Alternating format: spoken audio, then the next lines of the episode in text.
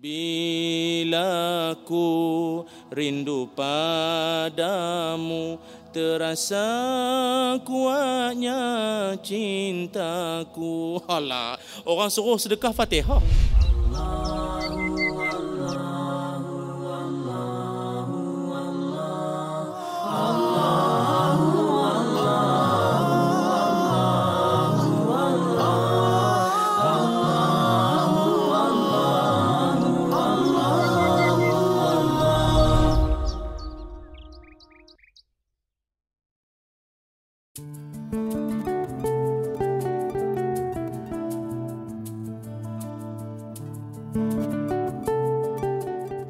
Assalamualaikum warahmatullahi wabarakatuh. Bismillahirrahmanirrahim. Alhamdulillahi rabbil alamin. Wassalatu wassalamu ala rasulillah wa ala alihi wa sahbihi ajma'in. Allahumma inna nas'aluka ilman nafi'a wa rizqan tayyiba wa amalan mutaqabbala. Alhamdulillah syukur dan puji dipanjatkan ke hadrat Allah Subhanahu wa taala dengan izin ketentuan dan kasih sayangnya dapatlah sama-sama kita pada kali ini rancangan al-kuliah bersiaran uh, dari Masjid Umar Ibnu Al-Khattab Bandar Bayan Baru Pulau Pinang. Dan uh, juga tak dilupakan kepada semua para penonton yang berada di rumah, rumah mak mentua, di kedai makan, di pejabat ataupun yang menyaksikan melalui pelbagai saluran mudah-mudahan perkongsian saya ini bermanfaat. Oleh itu saya tak kesorangan semua jemaah yang bersama dengan saya ini cukup untuk memeriahkan majlis kita ini. insya-Allah terlebih dahulu kita nak tanyalah khabar orang Penang kita hari ini. Apa abang semua Alhamdulillah. insya-Allah pada kesempatan kali ini Episod Al-Kuliah bersama dengan saya kali ini kita akan membicarakan satu tajuk. Yang mudah-mudahan tajuk ini bermanfaat iaitu tajuknya ialah perangai yang dibenci oleh Nabi Muhammad sallallahu alaihi wasallam. Ataupun ada di kalangannya nanti akan saya kongsikan juga sungguh pun Nabi tidaklah sampai tahap benci perangai itu Nabi tak berapa suka Nabi tak berapa suka ada perkara yang akan saya kongsi tadi nanti ni dia tak adalah sampai berdosa tapi Nabi tak apa suka perangai macam tu. Dalam Al-Quran, Allah Subhanahu wa taala mengajarkan kepada kita bahawa Nabi Muhammad sallallahu alaihi wasallam merupakan contoh suri tauladan yang sangat terbaik. Laqad kana lakum fi Rasulillahi uswatun hasanah ila akhiril ayah kata Allah dan pada diri Rasulullah sallallahu alaihi wasallam itu suri tauladan role model contoh terbaik ikutan yang baik khususnya orang-orang beriman pada hari akhirat dan pada Allah taala Dulu pernah ada satu orang sahabat nama dia Sauban radhiyallahu an. Sauban radhiyallahu an ini pernah satu hari dia menyuarakan kebimbangan dia. Apa yang dia bimbangkan? Dia kata pada Nabi, dia kata ya Rasulullah, I love you. Saya cinta kepadamu, meretum se piar katehu. Saya cinta padamu ya Rasulullah. Sari tak memandang wajahmu hati bagaikan gundah gulana, tak tenang hati ini. Maka sauban pun sama, dia bayangkan tuan-tuan, hari-hari jumpa pun ada rasa rindu. Kalau tak pernah jumpa, takkan tak rindu kita ni. Takkan tak rasa rindu pada Nabi. Sebab itu dia menyuarakan dia kata dia rindu pada Nabi, dia kata dia sangat risau.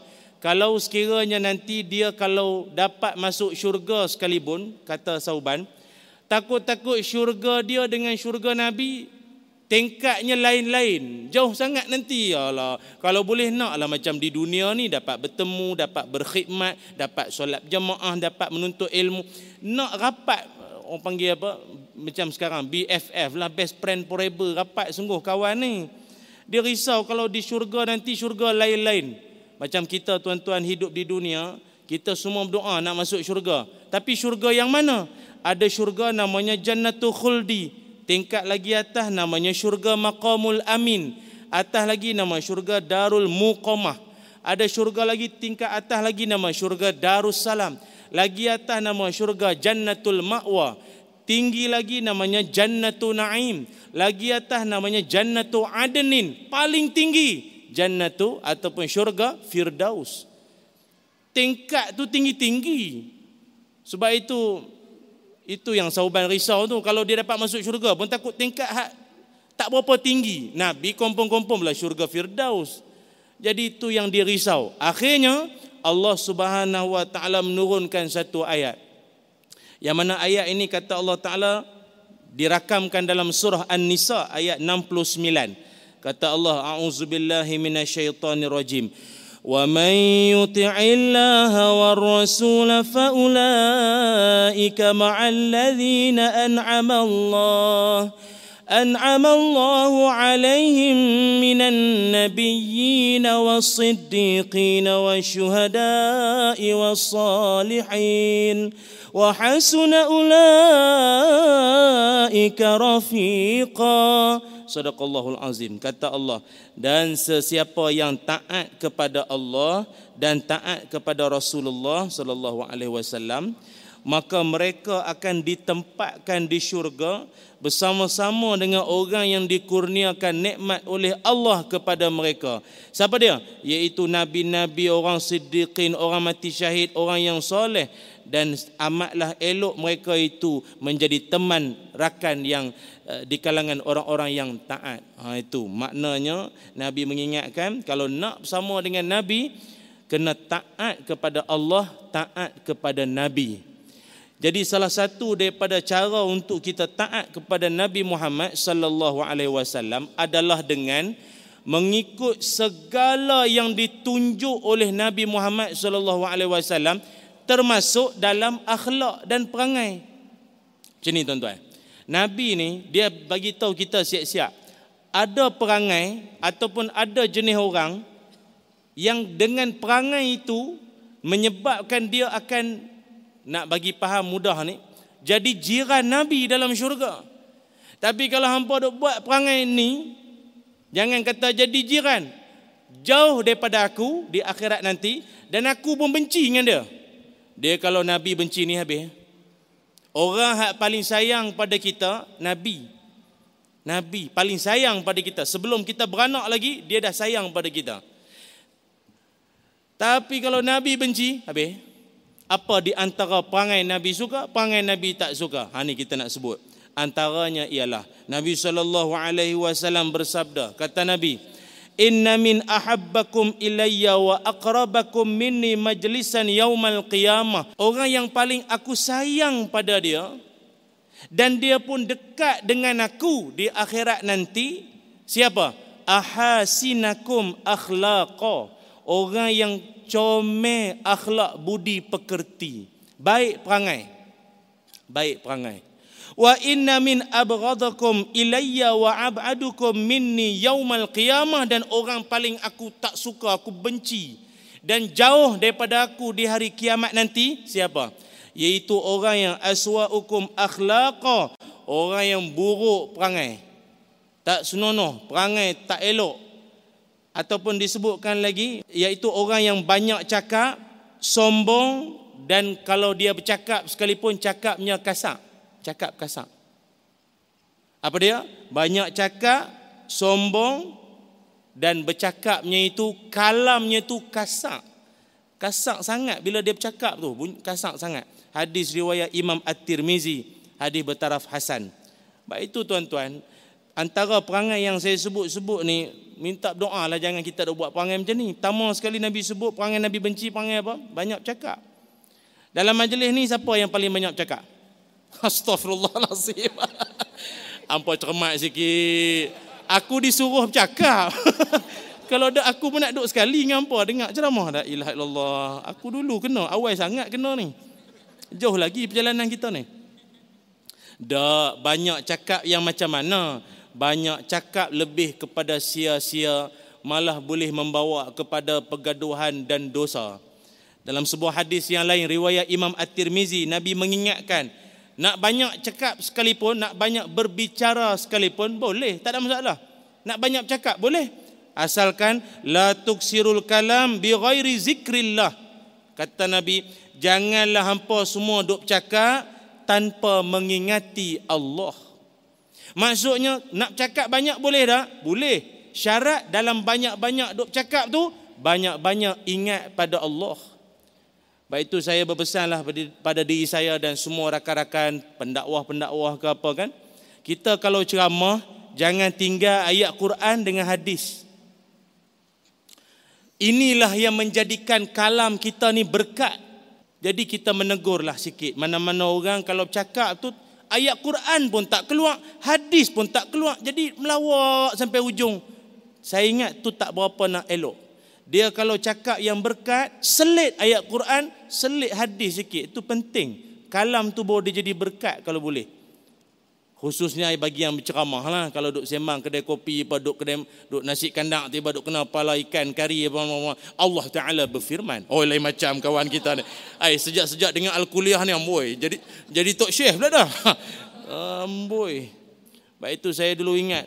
Apa ni, apa zaman saya sekolah dulu ada satu lagu nasyid dia kata penawar hati ingatkan Allah bacalah al-Quran ingatkan mati.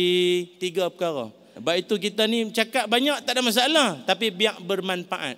Dalam hadis yang lain Nabi sebut orang yang nak cakap boleh tanda orang beriman. Falyaqul khairan aw yasmut. Cakaplah yang baik tak ada apa nak cakap. Sengaklah silent reader. Senyap, tak payah cakap. Dan kita pun orang Islam, dalam seminggu, dia ajak supaya sekali mesti senyap. Dalam seminggu. Wajib senyap sekali. Bila? Khususnya kita orang muslimin lah. Ha, bila? Jumaat. Dalam 20 minit, tiga, tengoklah khatib tu kalau dia, dia semangat sangat, lajak lagi lah. Biasa 20 minit tu lebih kuat. Sengap sah, tak boleh cakap waktu tu. Hatta orang sebelah nak suruh kawan lain tolong diam pun tak boleh. Berkata diam pun tak boleh. Maknanya Islam nak ajak dalam seminggu training, belajar senyap saya boleh.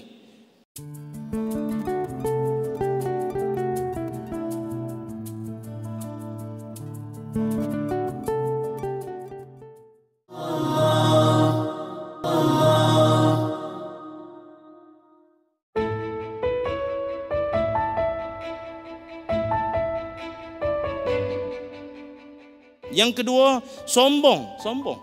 Belagak, action baby lotion. Belagak ada apa-apa jenis belagak ni ramai. Baik itu tuan-tuan, Nabi sallallahu alaihi wasallam menyebutkan apa tanda orang sombong? Orang sombong, orang belagak, orang takabur tu apa perangai? Al-kibru batarul haq wa ghamtun nas. Kata Nabi orang sombong ini ada dua perangai paling obvious, paling jelas pada dia. Pertama sekali dia menolak kebenaran. Orang nasihat dia dah, dia lawan balik. Dia kata, hang tahu mana? Hang tahu apa? Hang tahu mana? Hang mengaji tak habis nak tegur aku. Ada jenis-jenis bunyi-bunyi lagu tu, tu, tu tanda-tanda nak sindrom. Sindrom pula dah. Simptom-simptom nak jadi takabur tu. Menolak kebenaran. Yang keduanya, waram tunas. Memandang rendah manusia lain. Pandang lekeh kat orang lain. Ada satu ketika ni sahabat Nabi sallallahu alaihi wasallam nama dia Abu Raihanah. Abu Raihanah radhiyallahu an dia ada di sisi Nabi ketika Nabi membicarakan tentang sombong-sombong ni ataupun dalam riwayat yang lain Nabi sebut orang belagak mati dalam keadaan sombong tak cium bau syurga. Tak cium bau syurga. Jadi Abu Raihanah bila dia dengar Nabi cakap lagu tu, jadi dia pun tanya Nabi dia kata ya Rasulullah, Abu Raihanah ni untuk pengetahuan tuan-tuan, dia sahabat Nabi yang suka smart. Sega. Sega, smart dan dia suka dia suka orang kata apa pakaian dia tu dia ada lain pada orang sikit. Jadi dia pun risau, takut-takut perangai dia yang suka duk sega ni semua termasuk dalam kalangan belagak. Jadi Nabi SAW kata, kata baginda Nabi, perangai hang hak suka duk segak-segak apa semua tu itu laisa zakal kibru itu tak termasuk belagak dak. Akan tetapi Allah Taala Inna Allah Azza wa Jalla jamilun wa yuhibbul jamal. Allah tu cantik dan Allah sukakan kecantikan keindahan tu tak kira sombong. Semat segak bersih tak apa. Tapi yang betul sombong menolak kebenaran dan pandang rendah manusia lain. Yang ketiga perangai nabi tak suka. Nabi tak suka. Nabi benci perangai. Apa perangai dia iaitu cakap kasar. Bercakap kasar, cakap kasar. Dia ada setengah orang tuan-tuan, dia memang tak tahulah kok keturunan mana, jenis cakap tu pedih hati sungguh kalau cakap. Ada jenis lagu tu. Saya pernah sekali ada seorang kawan, Dia ni penceramah, dia ceramah di satu pejabat. Lepas-lepas ceramah tu makan. Tengah duduk di meja makan tu, bos tu dia main duduk makan sekali. Dia duduk-duduk sekali, dia bos tu lah dia tengok makanan tu macam ada yang tak kena. Dia panggil staff dia. Hei! Hei! Oh. Dia panggil hei. Padahal peti air pun ada nama. tu cerita piramid. Apa? Hoi, hoi. Tak ada bahasa ke? Nak apa nak buat? Dia orang besar. Hei, eh, mana? Ya, ya, ya, ya. Staff dia pun main. Ada apa? Ada apa hang tanya? Hang tengok ni. Ni ni makanan ni orang makan ke beruk makan? Orang ke beruk makan ni? Staff dia pun tengok ni tanya ke nak perli ni adalah hati ya. Tuan-tuan rasa apa masalah makanan tu? Apa masalah makanan tu? Buah tak dikupas. Dan kalau beruk kan kupas niri. Kasak sangat ayat tu. Bahasa dia cakap di hadapan staf-staf lain. Hang hari ni hang ada kuasa hang tunggu nanti. Cakap tu hang ingat sikit. Hang meninggal orang kubukkan tahu. Hang meninggal pun orang semayangkan dan mandikan. Kita tak pernah tengok jenazah mandi sendiri. Tak ada. tak, hang tak sodok perangai belagak sangat. Baik itu tuan-tuan yang dirahmati Allah sekalian. Ada satu kisah berlaku di zaman Nabi Muhammad sallallahu alaihi wasallam. Yang mana kisah ini tuan-tuan kalau baca surah Al-Hujurat. Surah Al-Hujurat surah yang ke-49 ayat yang keempat.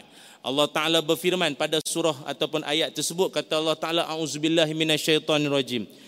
Innal ladzina yunadunaka min wara'il hujurati aktsaruhum la yaqilun. Sadaqallahul azim. Sesungguhnya orang-orang yang memanggilmu dari luar bilik tempat ahlimu wahai Muhammad kebanyakan mereka tidak tahu akan adab dan tata tertib surah Al-Hujurat ayat 4. Ni cerita apa ni? Kisahnya ialah Nabi Muhammad sallallahu alaihi wasallam rumah Nabi pernah didatangi oleh satu orang lelaki namanya Al-Aqra bin Habis radhiyallahu an. Al-Aqra bin Habis ini satu hari dia mai panjang cerita dia ada urusan tapi saya ringkaskan apa dia yang utamanya dia mai rumah Nabi dan dia pun panggil Nabi. Ya Muhammad, ya Rasulullah. Dia panggil daripada luar, daripada luar rumah kan dia panggil. Ya Muhammad, ya Rasulullah. Nabi tak menyahut. Agak dalam beberapa kali duduk panggil-panggil Nabi, lah kali dia sebut, dia kata, dia kata inna hamdi zainun wa inna dhimmi syainun. Ya Rasulullah, ya Muhammad. Saya ni kalau puji orang indah. Maknanya kalau bahasa kita saya ni kalau puji orang melangit.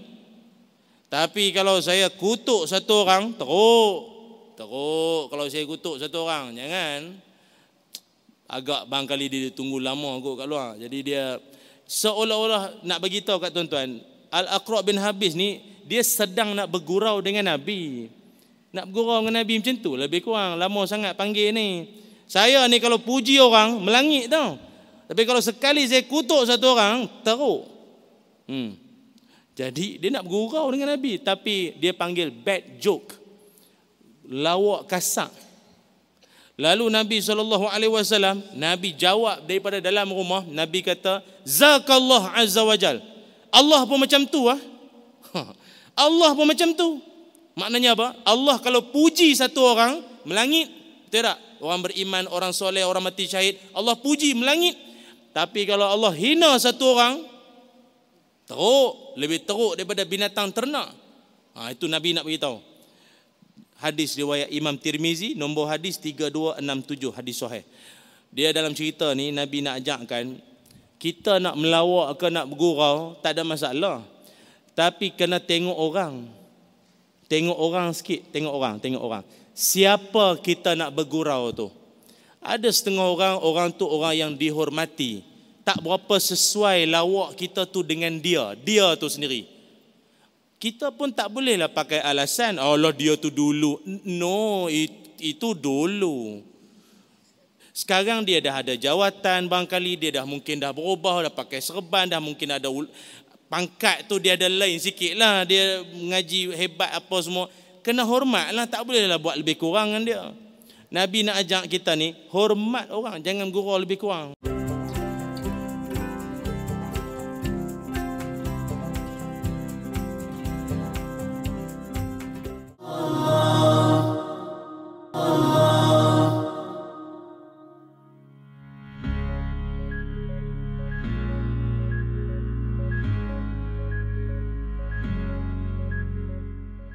Ada orang tu dia pernah tanya saya, "Ustaz, ayah ustaz kerja apa?" Dia biasakan orang kalau biasa kalau satu orang penceramah, kalau tanya bapak dia, ah biasanya tok share apa ni kiai mana orang alim ulama keturunan, oh patutlah ayah dia macam tu. Orang saya pun ada agak orang duk tanya-tanya, "Ustaz, ayah ayah ustaz dulu kerja apa?" Saya kata ayah saya dulu polis. Oh polis. polis. Jarang anak polis jadi baik.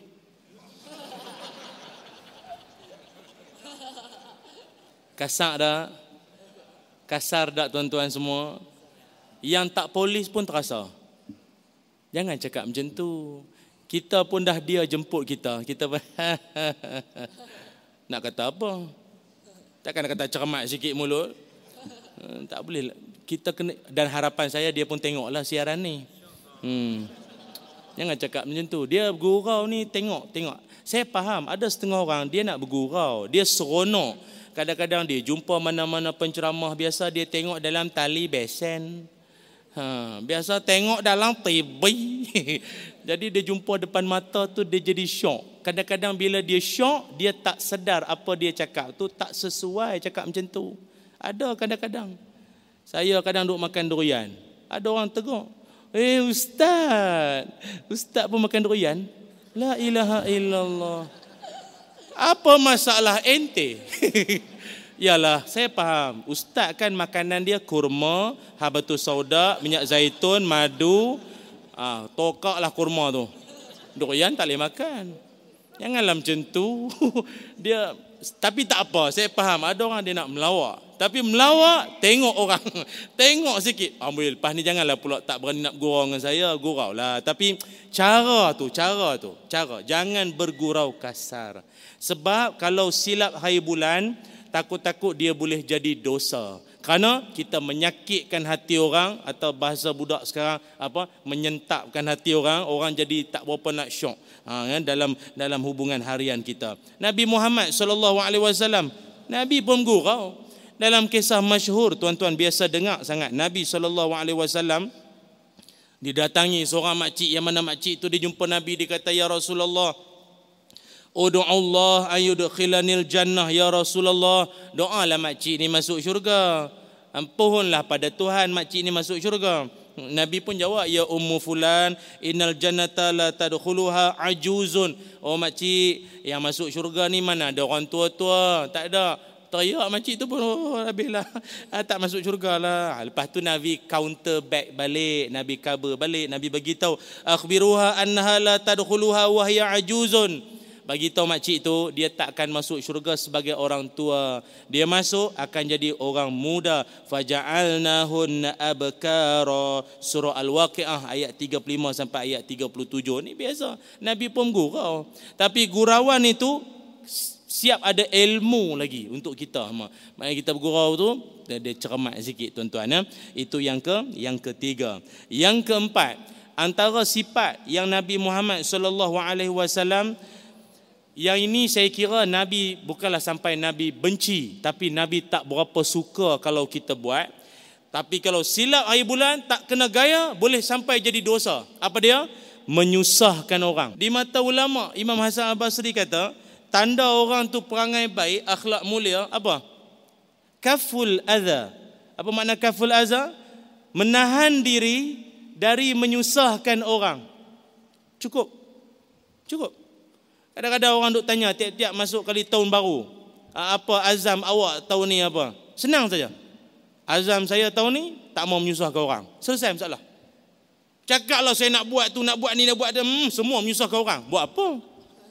Yang penting hidup jangan menyusahkan orang. Settle masalah. Ramai orang hidup suka menyusahkan orang tapi tak sedar diri. Ramai. Ramai. Berapa ramai orang parking tak senonoh di luar sana. Parking tak senonoh betul. Parking penceramah pun dia masuk. Sekali lagi, bukan di sini. di sana, sana, sana. Janganlah la ilaha illallah menyusahkan orang. Ataupun naik lebuh raya, naik atas jalan raya. Pernah nampak ada ada orang bawa begitu tasawuf sekali bawa kereta.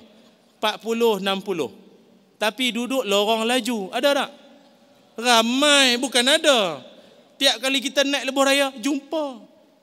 Jumpa. Tak kira lah atas jambatan Pulau Pinang ke, lebuh raya mana-mana pun jumpa. Dia relax. Tapi duduk lorong laju. Mai orang belakang. Tung. Nyucuk kot belakang. Bagi lampu, tak faham. Bagi signal, lagi tak faham. Bagi wiper, kita pun tak faham. Siapa buka? Di zaman Nabi Muhammad sallallahu alaihi wasallam dulu ada cerita dia. Zaman Nabi dulu pernah ada orang datang bertemu dengan Nabi. Dia report dengan Nabi. Dia report dengan Nabi. Dia kata apa? La akadu udriku solah mimma yutawilu bina fulan. Ya Rasulullah kami ni hampir-hampir tak dapat nak khusyuk dalam semayang sebab apa imam baca panjang sangat panjang sangat bacaan tu imam tu Kata Ibnu Mas'ud radhiyallahu an, "Fama ra'aitu an-nabiy sallallahu alaihi wasallam fi mau'izatin ashaddan ghadaban min yauma izin." Kami tak pernah tengok Nabi punya wajah Nabi seolah-olah macam nak marah tau. Nabi tak berapa suka perangai macam ni. Baca imam baca panjang-panjang sangat hingga memberatkan makmum ni. Nabi tak apa suka. Ibnu Mas'ud tengok Nabi muka macam marah lah, muka marah. Nabi tak suka perangai lagu tu. Sampai akhirnya Nabi berpesan ayuhan nas innakum munafirun faman shalla bin nas falyukhaffif. Apa kata Nabi? Wahai sekalian manusia, sesungguhnya kamu ni menyebabkan orang jauh daripada agama ataupun orang merasakan agama ni payahnya semayang. Tantah ada orang pertama kali baru main masjid. Tu kena tu imam tu pula. Bola mo baca padan-padan sudah Nabi pun pernah jadi imam tengah Nabi baca-baca tu tiba ada budak menangis kat belakang Nabi ringkaskan semayang untuk tidak menyusahkan ibunya itu di belakang tu lagi apa perangai yang Nabi SAW tak suka antaranya juga iaitu perangai jenis kalau orang bertanyakan kepada kita Tanya yang macam mana ni? Tanya berkait dengan nama kita ke perkenalkan diri. Lalu kita sendiri tak memperkenalkan diri. Tak perkenalkan diri. Itu pun perangai yang Nabi tak apa suka sebenarnya tu. Kalau ditanyakan siapa, lalu bagi tahulah siapa dia apa masalah. Ada orang setengah perangai macam ni. Pernah berlaku di zaman Nabi Muhammad sallallahu alaihi wasallam. Pernah berlaku ada satu orang laki-laki namanya Jabir radhiyallahu an.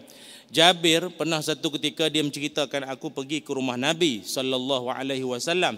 Lalu aku pun ketuk pintu rumah Nabi dan pada ketika itu Nabi pun tanya. Nabi pun tanya, "Manza?" Manza ni maknanya siapa tu? Manza, siapa tu? Lalu Jabir pun menjawab, "Fakultu ana."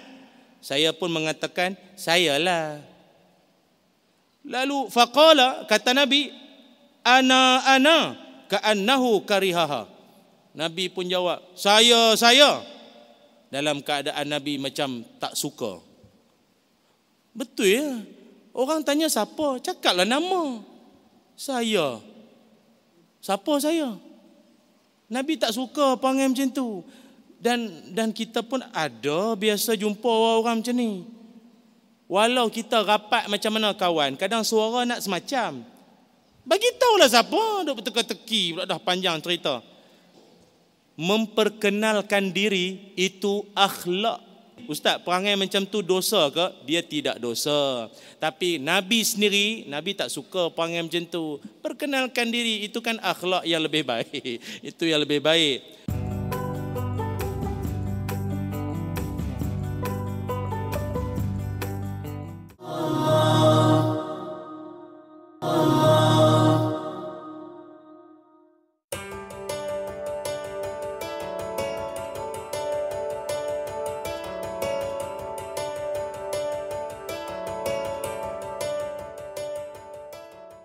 Dan ada juga lagi sifat yang Nabi tidak suka. Yang ini saya boleh kategorikan Nabi sangat benci kalau umat dia buat perangai macam ni. Apa perangainya?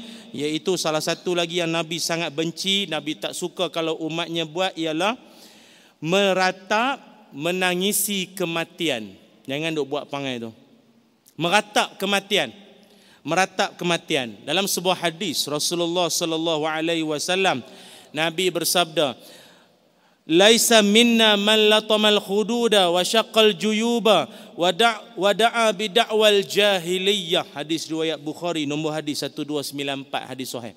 Nabi kata bukanlah dari kalangan umatku. Ha, bukan di kalangan umatku ni maknanya dahsyat juga tu.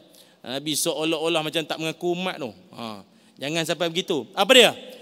Orang-orang yang menampar-nampar pipi tanpa pipi mengoyak baju dan menyeru dengan seruan jahiliyah. Maknanya tiga perangai ini rangkuman kepada suasana meratak kematian. Dia kalau orang-orang jahiliyah dulu khususnya perempuan-perempuan dulu jahiliyah, dia macam tu. Bila ada kematian dia tampar-tampar pipi, koyok-koyok baju, patu wada'a bidakwal jahiliyah ni maknanya menyeru dengan seruan jahiliyah. Apa mati? Dia, dia, dia macam tu. Nabi tak suka umat dia buat macam tu. Jangan macam tu. Saya pun faham dalam situasi ini memang kalau orang yang kita sayang tu terlantar sakit dah lama berbulan-bulan dia punya tahap kesedihan tu tak berapa sangat bila dia meninggal. Bukanlah kata tak sedih, sedih tapi tak berapa sangat. Sebab kita macam dah ada jangkaan. Kadang dia punya tarik turun nafas dia pun kita macam dah tengok macam tak berapa lama dah nampak ni. Tapi kalau yang jenis kematian mengejut dalam tidurnya meninggal, meninggal kena langgar lori, baru tadi jumpa atau lebih sedih, baru tadi bergaduh. Tahu-tahu orang bagi tahu kata meninggal dah, aksiden kena langgar, kemalangan, meninggal di tempat kejadian, anak kecil duk sayang, duk belai, lemas dalam kolam. Ah yang tu dia ada dia ada sentap sikit dalam jiwa tu. Jadi Nabi mengingatkan kita awal-awal jangan sampai macam tu. Kalau sedih sangat akibat kematian orang tersayang, Nabi terlebih dahulu pernah dan lebih daripada tu lagi. Nabi pernah kehilangan orang tersayang Sayyidina Hamzah, bapa saudara Nabi sallallahu alaihi wasallam, wafat meninggal. Mengejut dalam perang, mengejut kena bunuh. Siapa lagi? Hmm, anak Nabi jangan cakap. Yang panjang umur sikit pun Sayyidatina Fatimah. Yang lain semua meninggal masa kecil, masa muda. Jadi kalau kita ni nak banding dengan diri kita yang Tuhan bawa uji sikit, jangan melampau-lampau. Bila ku rindu padamu Terasa kuatnya cintaku Alah, orang suruh sedekah fatihah Hak nyanyi buat apa? Tak kena gaya lagu tu. Orang Islam, orang beriman ada akhlak bila berhadapan dengan situasi kesedihan, doa pada Allah Taala itu yang sebaiknya. Baik itu macam ni. Pesan kat ahli keluarga tuan-tuan. Ni saya pun cakap pada diri saya. Tuan-tuan pun pesanlah pada ahli keluarga. Dengar baik-baik, dengar tuan-tuan. Dengar elok-elok. Seumur hidup, pesankan pada ahli keluarga kita akan tiga perkara. Berapa perkara? Lagi lebih lagi bagus lah. Tapi paling-paling tidak tiga benda ni pesan pada ahli keluarga. Apa dia? Pertama sekali pesankan pada ahli keluarga kita kalau kita meninggal dunia nanti jangan sesekali melampau-lampau menangis.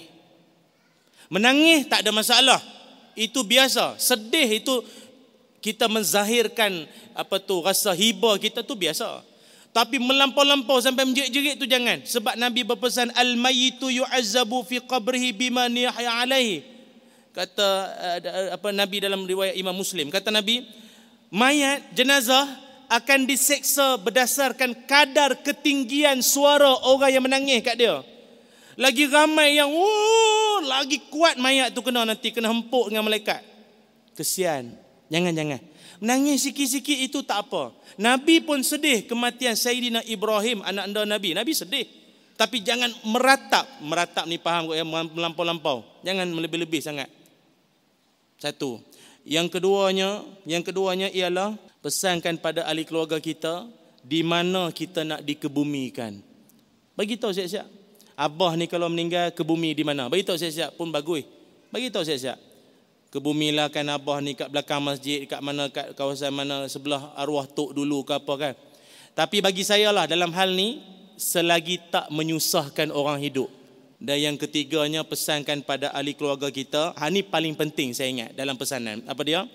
Kalau mak ayah meninggal nanti, tolonglah ramaikan jemaah.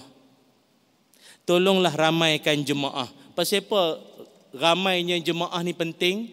Dalam hadis Nabi Muhammad sallallahu alaihi wasallam bersabda kata Nabi ma min mayyitin tusalli alaihi ummatan minal muslimin yabtaghunahu mi'ata kulluhum yashfa'una lahu illa syufau fihi. Kata Nabi sallallahu alaihi wasallam hadis riwayat Imam Muslim kata Nabi tidaklah seseorang itu meninggal dunia melainkan dia disembahyangkan oleh seratus orang jemaah dalam riwayat lain 40 orang. 40 maupun 100. Apa kelebihan dia? Orang tersebut berhak mendapat syafaat Nabi Muhammad sallallahu alaihi wasallam di akhirat nanti. Apa pelajaran daripada hadis ni? Hidup kena baik dengan orang. Orang yang akan meramaikan solat jenazah kita nanti siapa dia? Orang yang hidup dulu kita duk buat baik dengan dia. Hari kita meninggal, orang tu dia mai dengan sebab-sebab tu semayangkan kita, merindui baiknya kita.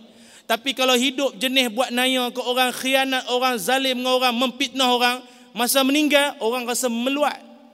Malah orang yang mai semayang pun kadang-kadang rasa terpaksa. Ha.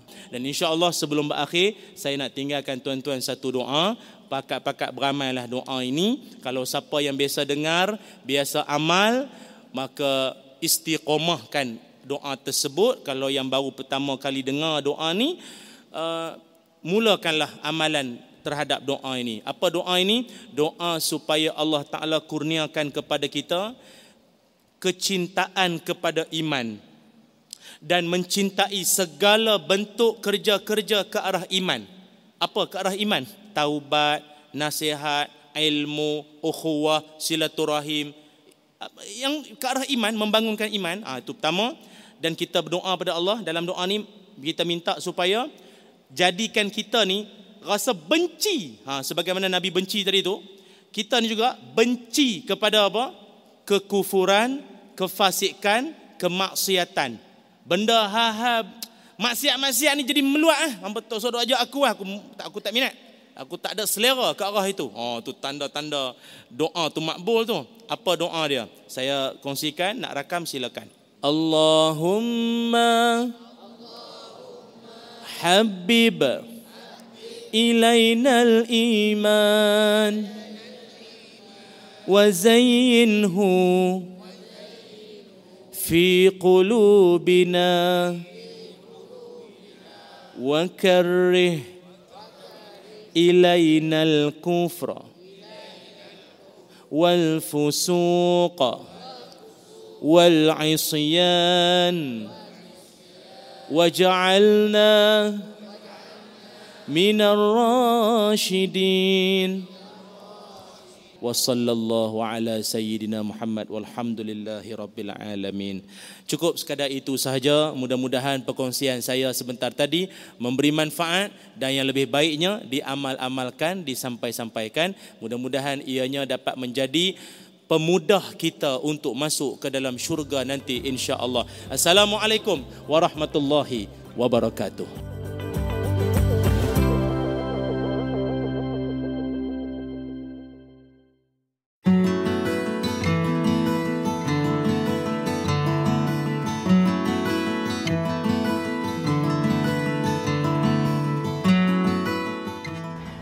Islam mengajar kepada kita pelbagai tata cara kehidupan kita sebagai seorang Muslim dan juga sebagai manusia.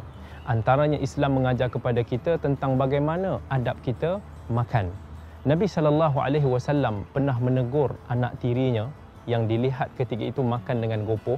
Nabi kata, "Ya gulam," iaitu wahai anak, kerana anak tersebut adalah anak tiri baginda yang bernama Umar bin Abi Salamah. Nabi kata, "Ya gulam, wahai anak, makanlah dengan tangan kanan. Tapi sebelum tu Nabi pesan, Samillah, bacalah Bismillah. Makanlah dengan tangan kanan dan makanlah daripada makanan yang terhampir dengan kamu. Kerana adab Islam, hikmahnya adalah supaya ianya kelihatan indah.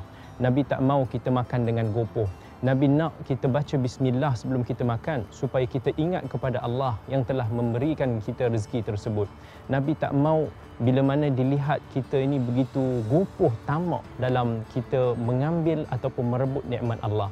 Dan setelah daripada kita makan, Nabi pesan janganlah kita basuh tangan kita sehingga kita menjilat jari-jari kita. Iaitu sehingga kita membersihkan apa yang alat yang kita makan itu masuk dulu dalam perut kita. Sebab Nabi sallallahu alaihi wasallam nak mengajar mendidik kepada kita supaya menghargai nikmat yang Allah telah kurniakan kepada kita. Jangan sia-siakan ia janganlah biarkan ianya membazir jatuh di longkang dan tong sampah. Jadi insya-Allah kita amalkan sunnah kerana amalan sunnah itu pasti membawa barakah. Ya rabbana a'tarafna bi annana aqtarafna وآننا أسرفنا. على لظى أسرفنا. يا ربنا اعترفنا بأننا أقترفنا وآننا أسرفنا. على لظى أسرفنا. فتب علينا توبة.